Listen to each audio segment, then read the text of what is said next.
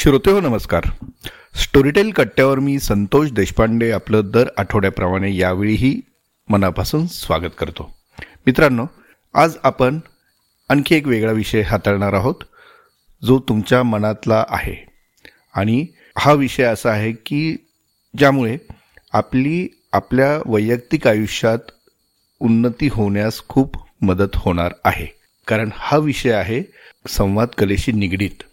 तर उत्तम संवादक कसं व्हावं त्याचे काय तंत्र आणि मंत्र असतात हे जाणून घेण्यासाठी आज मी बोलतं केलं आहे माझे जवळचे मित्र आणि ज्येष्ठ पत्रकार उत्तम संवादक राजेंद्र हुंजे यांना.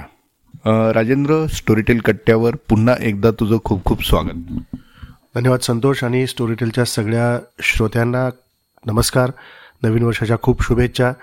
संवादाच्या रूपानेच शुभेच्छा देतोय त्यामुळं संवादाच्या हा आजचा आपला एपिसोड जो आहे तो अधिक चांगला हो संवादाच्या दृष्टीने. म्हणजे संवाद शब्द किती वेळा वापरू शकतो याचा एक फक्त झलक थोडी दिली. बाकी सविस्तर बोल. राजेंद्र तुटे वाद तो संवाद हितकारी असं म्हटलं जातं. उत्तम संवादक व्हायचं असेल तर त्याला असं कुठलं क्षेत्र आहे ज्याच्यामध्ये त्या उत्तम संवादकाला मोठा स्कोप आहे काम करण्यासाठी? असा जर एक साधा सोपा प्रश्न कुणाच्या मनात आला तर त्याचं तू काय उत्तर देशील? संतोष एक सगळ्यात महत्त्वाचा मुद्दा याच्यातला आहे की जेव्हा आपल्याला संवादक म्हणून जायचं असेल आता तू आणि मी आत्ता ज्या गप्पा मारतोय हाही एक संवादाचा भाग आहे. म्हणजे माझी मुलाखत आत्ता प्रश्नाच्या रूपाने तू जी घेतोयस तू त्या संवादकाच्या भूमिकेत आहेस. आणि ज्या वेळेला आपण एखाद्याची मुलाखत घेतो ती मुलाखतकाराच्या रूपामध्ये जाते. त्याला संवादक देखील म्हणतात. दुसऱ्या बाजूला एखाद्या कार्यक्रमाचं निवेदन आपण करत असू तर तोही प्रेक्षक बसलेले रसिक आणि व्यासपीठावरचे मान्यवर यांच्यातला दुवा तो निवेदक किंवा संवादक असतो.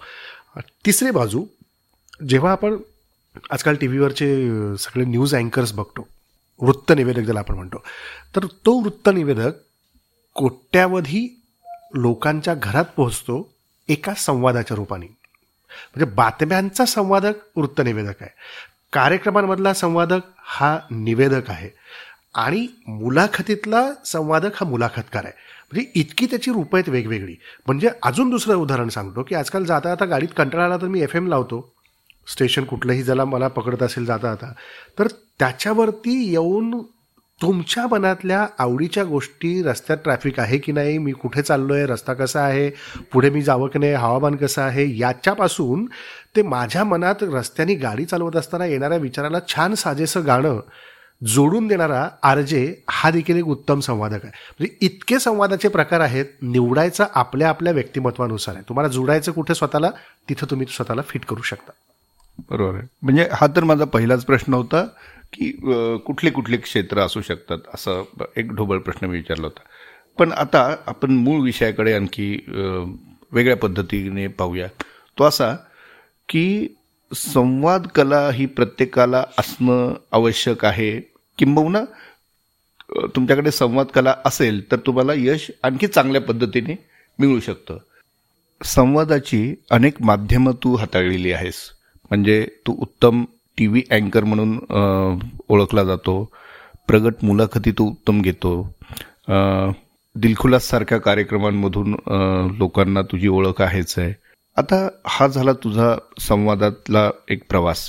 मात्र जेव्हा पत्रकारितेमधलं शिक्षण घेतलं आणि त्यानंतर व्यवसायामध्ये म्हणजे जर्नलिझममध्ये तू पुढे गेला तेव्हा संवाद ही कला असते असं कधी तुला जाणवलं आणि नंतर तू त्याच्यामध्ये प्रगती केली का तुझं हे अपसुकच होत गेलं?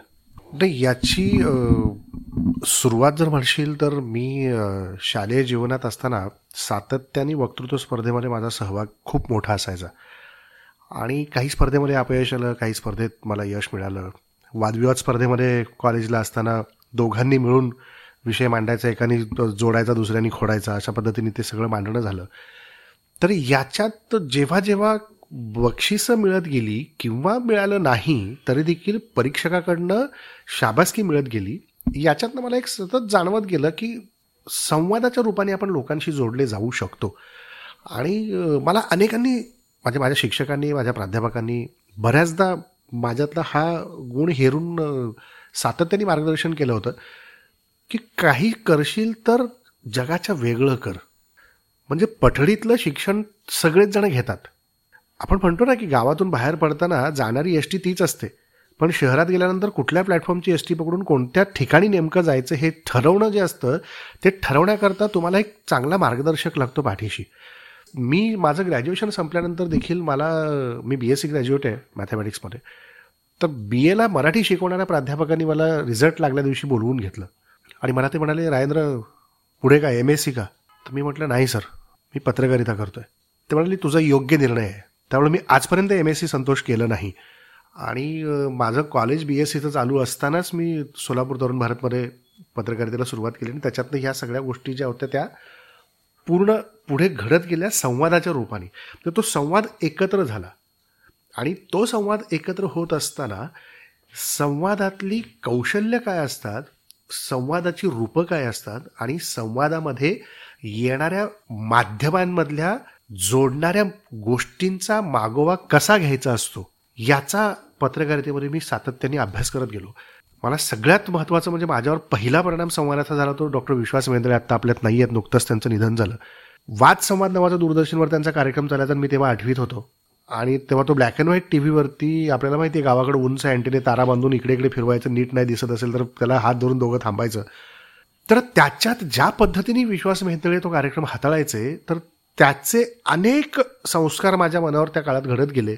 आणि तेव्हा कुठतरी मनात एक रुजवात झाली की आपण अशा पद्धतीचे संवादक होऊ शकतो का? आणि नुकतंच मुंबई मराठी पत्रकार संघाच्या वतीनं आम्ही दूरदर्शनला पन्नास वर्ष सह्याद्रीला पूर्ण झाली म्हणून आम्ही तिथल्या सगळ्याच वृत्तनिवेदकांचा कार्यक्रम अधिकाऱ्यांचा एक सत्कार कार्यक्रम ठेवला होता. सोनेरी पान नावाचा. तर त्याच्यामध्ये विश्वास मेहंदळे आले होते आणि मला जाताना भेटले. मला म्हणेल तू दिसत नाहीस आजकाल टी व्हीला मी तुझा चाहता या. ते ज्या माणसाकडं बघून आपल्या मनावर संस्कार व्हावेत आणि आपल्याला वाटावं की मी त्यांच्यासारखं कुठे घडू शकतो का? मी घडलोय असं म्हणत नाही मी घडू शकतो का? पण त्याच माणसांनी भेटल्यानंतर पावती द्यावी की मी तुझा चाहता आहे ह्याच्यात मी संवादक म्हणून केलेल्या प्रयत्नांचं संपूर्ण पद्मश्री मी म्हणेन. मला संपूर्ण मिळाली. मला बाकी कुठल्या पुरस्कारांची गरज नाही आहे पण ज्यांच्याकडं बघून आठवीमध्ये मला वाटलं की मी यांच्यासारखा काहीतरी करू शकतो का? मी केलं नाही अजून पण. मी तितका त्या उंचीपर्यंत गेलोही नाही आहे पण ती जी भावना होती त्यांना भेटल्यानंतर तर त्या अक्षरशः त्यावेळेला माझ्या डोळ्यात तटकन पाणी आलं. त्यामुळे अरे असं काय करतो? आपण पत्रकार आहे. मी म्हटलं सर तुम्ही जे दिलं मला आत्ता तर हे मला बाकीच्यांची शाबासकीची गरज नाही आहे त्यामुळे संवादाची ही अशी माणसं भेटणं आणि यांच्या संस्कारांमधून त्यांनी केलेल्या कलेचा आदर्श हा आपल्याला मिळत राहणं हा संवादामधलाच एक प्रकारचा टप्पा आहे असं मी मानतो. वा म्हणजे असं पद्म पुरस्कार मिळालाय. असाच तो आनंद आहे. आणि खरोखर म्हणजे ज्याला आपण गुरु मानतो अशा गुरुजनांकडनं ही एक अनपेक्षितपणे मिळालेली दाद आपल्याला नक्कीच प्रेरणा देऊन जाते. राजेंद्र संवाद हा व्यक्तीने व्यक्तीशी करणं एखाद्याशी गप्पा मारणं ही वेगळी गोष्ट. व्यासपीठावरतून अनेकांशी बोलणं ही वेगळी गोष्ट. तू सांगितलं वक्तृत्वाचा तिथं तुला उपयोग झाला वक्तृत्व कलेचा. मात्र वक्तृत्व कला ते संवाद कला. ही वाटचाल जेव्हा होत होती तेव्हा ॲज अ पर्सन म्हणजे जर तुला ते ज्ञान आत्मसात करायचं असेल तर आणखी कुठल्या गोष्टींवरती जास्त बारकाईने काम करावं लागलं असेल? याच्यात सगळ्यात महत्त्वाच्या तीन गोष्टी येतात. एक तुमचं वाचन. दोन तुमचं संदर्भाचं आकलन. तीन काही प्रमाणात तुम्हाला पाठांतर असावंच लागतं. काही गोष्टी तोंडपाठ असाव्या लागतात. आणि चार त्याचं सादरीकरण. संवादकाला ते सादर करावं लागतं. समोरच्याच्या मनामध्ये संवादाची नवी ज्योत उजळवावी लागते. आणि मग तो प्रकाश ज्या सभागृहात आपण बसलो आहे ज्याच्यासाठी म्हणून ती पणती लावायची आहे संवाद साधण्याकरता तर समोर बसलेल्या श्रोत्यांच्या मनामध्ये त्या पणतीचा दिवा उजळलाय की नाही हे बघणं हे खूप गरजेचं आहे. आपण बघतो बऱ्याचदा मी शब्द जाणीवपूर्वक उजळणं वापरला. अनेक जण संवादाच्या माध्यमातून पेटवण्याचं काम करतात. तो संवादक नसतो तो विध्वंसक असतो. तर संवादामध्ये विध्वंस देखील येऊ शकतो. तो संवादक नाही संहारक असतो. संवादकी असतो. ते संहारातला तो विध्वंस आहे. म्हणजे आपण समोरच्याच्या मनामध्ये ज्योती उजळवायच्या का पेटवायच्या हा संवादकाच्या चिंतनाचा आणि मननाचा विषय आहे. तो त्यांनी साधला पाहिजे. आणि तो साधत असताना माझ्या वाचनामध्ये येणाऱ्या गोष्टी कोणत्या आहेत? माझ्या मातृभाषेमध्ये मला मिळालेलं शिक्षण आणि त्याच्यातून मिळालेली देणगी काय आहे? माझ्याकडं होऊन गेलेले थोर महापुरुष कोण आहेत? याच्याशिवाय माझ्या साहित्य संपदेमध्ये माझ्यासाठी दिलेल्या गोष्टी कोणत्या आहेत?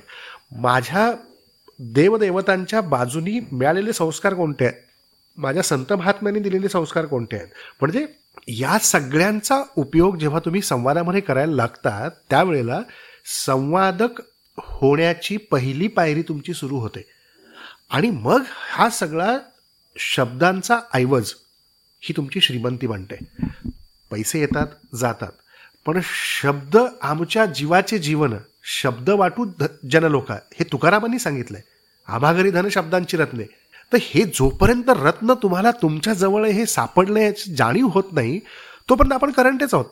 म्हणजे अवचिता परिमळून ज्ञानदेवानी सांगितलं पण झुळकला आळूमाळू जोपर्यंत आपल्याला कळणार नाही तोपर्यंत संत परंपरेतल्या या शब्दांचा महिमा आणि त्याच्यातला सुगंध आपल्याला येणारच नाही. संवादक होण्याकरता या सुगंधाच्या भोवताली तुम्हाला भ्रमर होऊन फिरायला लागतं किंवा त्याच्यातले परागकण वेचण्यासाठी फुलपाखरू बनून देखील हिंडावं लागतं. ह्या दोन गोष्टी जोपर्यंत आपण आत्मसात करत नाही आणि ते करण्याकरता उत्तम ज्ञानाचा बगीचा तुमच्या आसपास असला पाहिजे. मग साधन साहित्य आणि संपदा जोडून येतं. वा फार सुंदर. म्हणजे तू संवाद साधतोयस का एक छान असं गारुड घालणारं आख्यान देतोय? असाच मला प्रश्न पडला. म्हणजे संवादकाचं कामच आहे ना समोरच्यावर गारुड घालणं. तर त्याची एक झलक फक्त मी आत्ताच्या ह्याच्यातनं दिली. व्हेरी गुड दुसरी गोष्ट अशी की तुमचे उच्चार आणि शब्दसंग्रह ह्या दोन्ही गोष्टी माझ्या माहितीनुसार खूप महत्त्वाच्या ठरतात. उच्चारांच्या गोष्टी ज्या आहेत उच्चारांबाबत ज्या काही गोष्टी बोलल्या जातात त्या कितपत ग्रहीत धरायच्या त्याला किती महत्त्व द्यायचं हा कदाचित वादाचा विषय असू शकतो अनेकांच्या बाबतीत. मात्र स्पष्ट उच्चार असावेत ही किमान अपेक्षा प्रत्येकाची चांगल्या संवादकाकडनं असतेच. आणि दुसरं म्हणजे शब्दसंग्रह. कुठल्या जागी कुठला शब्द वापरावा प्रतिशब्द ही देखील महत्त्वाची अट आहे. या व्यतिरिक्त अशा कुठल्या गोष्टी आवश्यक असतात आणि त्या का आवश्यक असतात? तो अत्यंत चांगला मुद्दा आत्ता उपस्थित केलायस की शब्दसंग्रह आणि वापरायचा नेमके कुठे शब्द? सध्या खूप जोरदार चर्चा सुरू आहे भाषा शुद्ध असावी का अशुद्ध असावी? पण माझं म्हणणं त्याच्यावरती शुद्ध अशुद्ध सोडून द्या. आधी भाषा तर शिका. माझ्या मराठीचे बोलू कौतुके हे फक्त भाषणापुरतं झालंय आज. आम्ही ते शिकत नाही आहोत. आम्ही ते समजून घेत नाही आहोत. मग ती समजण्याची रीतच आम्हाला कळली नाही तर आम्ही शुद्ध अशुद्धतेचा परंपरा कुठली चालवणार आहोत? हे माझं स्पष्ट म्हणणं आहे. जोपर्यंत भाषा समजून घेत नाही तोपर्यंत तुम्हाला शब्द कळणार नाहीत आणि जोपर्यंत त्याच्यातलं लहेजा तुम्हाला सापडणार नाही लहेजा तुमच्या जवळ येणार नाही तोपर्यंत त्याच्यातलं सौंदर्य तुम्हाला कळणार नाही. शब्दांचं सौंदर्य जेव्हा कळेल तेव्हा तुम्ही त्याला आकृष्ट व्हाल आणि मग तो संग्रह तुमच्याकडे व्हायला तयार होतो. तो यायला तयार होतो. दोन्ही गोष्टी शब्दांचा संग्रह आणि सोबतीने त्याचे स्पष्ट उच्चार. अनेक जण श पोटफोड्या जेव्हा आपण उच्चारतो तर तो उच्चारताना श शामुर्गाच्या पद्धतीने उच्चारतात. स्पष्ट पाहिजे. म्हणजे तो श षटकोणाचा उच्चारताना तुमची जीभ वळून पुन्हा टाळूला लागली पाहिजे मग त्याच्यातला उच्चार श सारखा येतो. श सामोरग्याच्या वेळेस तुमची शिट्टी वाजते. तर ह्याचा सगळा बारकाईनी अभ्यास तुम्हाला जेव्हा तुम्ही व्हॉइस कल्चरसारख्या माध्यमात काम करत असताना किंवा त्याचं प्रशिक्षण घेत असताना तुम्हाला अभ्यासाला मिळतो तेव्हा त्या शब्दांवरती वजन देताना मला काय बोलायचं आहे त बोलताना काय बोलायचं आणि थ बोलताना कसं बोलायचं आहे जीभ कुठे अडकली पाहिजे? ख म्हणताना तुमचं पोट पूर्ण हल्लं पाहिजे. तर तो खर्जातला आवाज येतो. तर ख उच्चारला जातो. नाहीतर ख तुम्हाला क सारखाच ऐकायला येतो. तर हे सगळे त्याच्यातले प्रकार आहेत. हे प्रकार शिकण्याकरता आपल्याला शब्दांचा संग्रह पाहिजे आणि त्याचे उच्चार करण्याची रीत आणि पद्धती माहीत पाहिजे. मग शुद्ध अशुद्धतेचा मुद्दा येतो. आजकाल झालंय काय? त्यात काय होतंय? उच्चारला शब्द. अरे त्यात काय होतंय? एका कॉमाने धचा मा झाल्यावर काय झालं होतं इतिहासात? धरून आणाव्याच्या ठिकाणी फक्त लिहिताना पत्र मारून आणावे झालं. त्या माणसाचा मृतदेह आला आणि राजाला कळ नंतर कळलं ते त्या गोष्टी मी परत परत सांगत बसण्याचे कारण नाही आहे हा इतिहास प्रत्येकाला माहिती आहे प्रत्येकाने अभ्यासला आहे आणि तो महाराष्ट्रातला इतिहास आहे. तर अशा वेळेला आपण शब्दांची जाणीव ठेवणं आणि तो शब्द किती संहारक होऊ शकतो आणि त्या संहाराचे परिणाम किती भोगावे लागू शकतात याचा अर्थ समज आणि गरज ही संवादकाकडं असणं अपेक्षितच आहे. वा अत्यंत महत्त्वाचा मुद्दा तू मांडला आणि त्यातही तू काही गोष्टींच्या टिप्स दिलेल्या आहेत की इथे परिश्रम घेणं आवश्यक आहे. इथं हे ही गोष्ट तुम्हाला महत्त्वाची आहे उच्चार करताना. आणि ती तुम्ही अशी करा. म्हणजे थोडक्यात व्हॉइस कल्चरचंही जर शिक्षण तुम्ही घेतलं त्यासाठी स्वतःवरती थोडीशी मेहनत घेतली तर ती नक्कीच तुम्हाला पुढे घेऊन जाऊ शकते. एक अजून महत्त्वाचा मला विषय इथे जाणवतो. तो म्हणजे अनेकदा आपण किती उत्तम संवाद साधतोय निवेदन करतोय हे दाखवण्यासाठी जे मान्यवर पाहुणे आहेत ज्यांना ऐकण्यासाठी लोक आलेले आहेत त्याचं भान न ठेवता संबंधित निवेदक किंवा संवादक हा जास्त बोलतो असंही दिसतं अनेकदा. ते कदाचित तो बोलतो छान पण त्या कार्यक्रमाचा जो एक वेळ असतो तो वेळ वक्त्याला जास्त न मिळता तो विभागला जातो मग. तर वेळेचं व्यवस्थापन संवादकांनी कशा पद्धतीने करायला हवं काय त्याच्या मनात चाललेलं असतं? संवादकाच्या समोर संवाद सुरू होण्यापूर्वी त्याला दिलेली कल्पना असते कार्यक्रम आयोजकांकडून. की तुम्हाला इतका वेळ मिळणार आहे एवढ्या वेळात तुम्हाला ते संपवायचं आहे दिलेल्या मर्यादित वेळेमध्ये रसिकांशी प्रेक्षकांशी किंवा श्रोत्यांशी उपस्थित व्यक्तिमत्वाच्या सोबत संवाद साधताना कल्पकतेने वैचारिक पातळीवरती आणि तितकंच सहज सुंदर संवाद साधण्याकरता तुम्हाला मोजकंच करावं लागतं मोजकंच बोलावं लागतं आणि मोजकंच अभ्यास करायला लागतो. मग हे कधी होतं? जसं मागाच्या प्रश्नात सांगितलं शब्दसंग्रह पाहिजे वाचन पाहिजे मनन पाहिजे आणि संदर्भाचं स्पष्टीकरण पाहिजे. आपल्याला फक्त परीक्षेतच दोन मार्कासाठी संदर्भाचं स्पष्टीकरण माहिती आहे ह्याच्या पलीकडे आपण संदर्भ शोधायलाच जात नाही. हे आपलं दुर्दैव आहे. अभ्यास संपला संदर्भ संपले. पण ते संदर्भ भविष्यातल्या अशा एखाद्या टप्प्यावरती आपल्याला उपयोगी येऊ शकतात हे आपण समजून घेतलं पाहिजे. म्हणजे आज मी तुझ्याशी बोलत असताना एखादी गोष्ट माझ्या वाचनात आली किंवा निदर्शनास आली तर मी कधीतरी ती टिपून ठेवली पाहिजे. माझ्या वहीत ठेवली पाहिजे माझ्या रजिस्टरला ठेवली पाहिजे. आजकाल आलेल्या नवीन अँड्रॉइड गॅजेट्सवरती ठेवली पाहिजे. टेक्नॉलॉजी बदलत चालली आहे. आयपॉडवरती ठेवली पाहिजे. मॅकबुकवरती ठेवली पाहिजे. टिपणं काढण्याची सवय तुम्हाला मर्यादित वेळेमध्ये उत्तम संवाद साधण्याकरता अतिशय उपयुक्त ठरते. एखाद्या व्यक्तीशी संवाद साधायचा असेल तर त्या व्यक्तीशी बोलण्याआधी तिच्या सोबतीने येणारे किंवा तिच्या सोबत वावरणारी जी मंडळी असतात त्यांच्याशी जर तुम्ही संवाद साधला तर त्या व्यक्तीवर लिहिलं गेलेलं पुस्तक वाचण्याच्या पलीकडचे काही मुद्दे तुम्हाला समजतात. आणि मग तुम्ही तुमची तयारी त्या संवादाची उत्तम करू शकता आणि दिलेल्या मर्यादित वेळेमध्ये लोकांच्या अपेक्षेच्या पलीकडे तो संवाद फुलवू शकता. आणि कदाचित रसिक जर खूप जाणकार असेल तर त्यांच्याकडनंच दबाव येतो. मुलाखतीची वेळ वाढवा. अजून आम्हाला यांना ऐकायचं तर हा त्यातला सगळ्यात महत्त्वाचा गाभा आहे असं मला वाटतं. आणि संवाद साधताना वेळ हे बंधन असतं. त्यामुळे मोजक्या शब्दात प्रश्न विचारणं म्हणजे प्रश्नातच तुम्ही त्याला उत्तर द्यायला भाग पाडायचं आणि त्यांनी म्हणायचं हो हो तुम्ही म्हणाल तसंच मला म्हणायचं आहे मग तुम्ही स्वतःला बोलतं करताय की समोरच्याला करताय? हा प्रश्नही आपला कार्यक्रम संपल्यानंतर त्या निवेदकांनी त्या संवादकांनी स्वतःला विचारण्याची गरज आहे की आज मी काय केलंय? स्वपरीक्षण आणि आत्मपरीक्षण ह्या दोन्ही गोष्टी आपल्याला करता आल्या पाहिजेत. दुसऱ्यांनी सांगून कौतुक करून घेण्यापेक्षा आपणच आपलं कधीतरी परीक्षा घ्यावी आणि त्यात किती पास झालो याचं अवलोकन करण्याची प्रत्येक कार्यक्रमानंतर संवादकांनी ती सवय लावून घेतली. तर पुढच्या कार्यक्रमामध्ये वेळ कमी पडला किंवा थांबवा चिठ्ठी येते दोन मिनिटात संपवा असे प्रकार स्टेजवरती आपल्याला पाहायला मिळू शकत नाहीत. वा. माझ्याकडे आता दुसरी कुठली चिठ्ठी येण्याच्या आधी तुला एक शेवटचा प्रश्न विचारतो. तो कदाचित आत्तापर्यंत आपण ज्या काही गोष्टींची चर्चा केली त्याच्या पलीकडे जाणार आहे. आपण प्रामुख्याने गप्पा मारल्या ते संवादक म्हणून तुमच्यात काय कौशल्य असावीत काय नसावीत? त्याच्यासाठी काय तयारी करायला हवी? कुठल्या गोष्टींकडं अधिक लक्ष द्यायला हवं? पण आता ज्या माध्यमांमध्ये आपला वावर आहे त्या माध्यमांचाही आपण थोडासा उल्लेख केला हो जरता पण आत्ता स्पेसिफिकली ज्या पॉडकास्टमध्ये आत्ता आपण बोलतो आहोत हे पॉडकास्ट नावाचं जे माध्यम आहे हे संवादातलं सर्वोत्तम एक श्राव्य माध्यम म्हणून आता लोकांपुढे आहे. आणि ते खूप लोकप्रिय देखील आहे. या माध्यमाविषयी तुझी काय निरीक्षणं आहेत? आत्तापर्यंत आपण घरातल्या भिंतीवर खुंटीला शेतातल्या झाडावर रेडिओ ऐकायचो. आज पॉडकास्ट तसंच आहे. लांब ठेवा. आपण एअरपॉड्स वापरतो ब्लूटूथच्या माध्यमातून. मोबाईल लांब ठेवला तर देखील तुम्हाला ऐकायला तसंच मिळतं. पॉडकास्ट हे सेम रेडिओचं पुढचं व्हर्जन आहे. जगभरामध्ये लोकप्रिय होणारा हा सगळ्यात मोठा प्लॅटफॉर्म आहे हे व्यासपीठ आहे. आणि या माध्यमातून तुम्ही केवळ तुमच्या परिसरातल्या नाही इथे फ्रिक्वेन्सीची गरज नाही. इथे जगातल्या कानाकोपऱ्यातल्या प्रत्येक व्यक्तीशी तुम्ही कनेक्ट होऊ शकता. इतकी त्याची ताकद आहे कारण तंत्रज्ञान तितकं विकसित झालं आहे रेडिओचं तंत्रज्ञान फ्रिक्वेन्सीच्या माध्यमातून आज विकसित झालं आहे पण मर्यादित क्षेत्राच्या पलीकडे ते जाऊ शकत नाही. ही त्याची मर्यादा आहे आणि त्या मर्यादेमुळं होतंय काय की त्याला त्याच्या मर्यादा लक्षात आल्यानंतर पॉडकास्टसारख्या या माध्यमाचा जन्म झाला आणि तोच जन्म रेडिओला एकीकडं तारतोय आणि पॉडकास्टचं जग विस्तारतोय. त्यामुळं पॉडकास्टसारख्या गोष्टीमध्ये देखील संवादकाला आज उत्तम संधी आहेत. तो स्वतःचं पॉडकास्ट तयार करू शकतो तो एखाद्या पॉडकास्ट कंपनीला जॉईन करून घेऊ शकतो किंवा एखाद्या पॉडकास्ट एजन्सीबरोबर संवादक म्हणून स्वतःचं काम चालू करू शकतो. इतकं उत्तम व्यासपीठ हे पॉडकास्टचं आहे. त्यामुळे याच्याकडं या क्षेत्रात येणाऱ्या लोकांनी संधी म्हणून बघायला देखील हरकत नाही.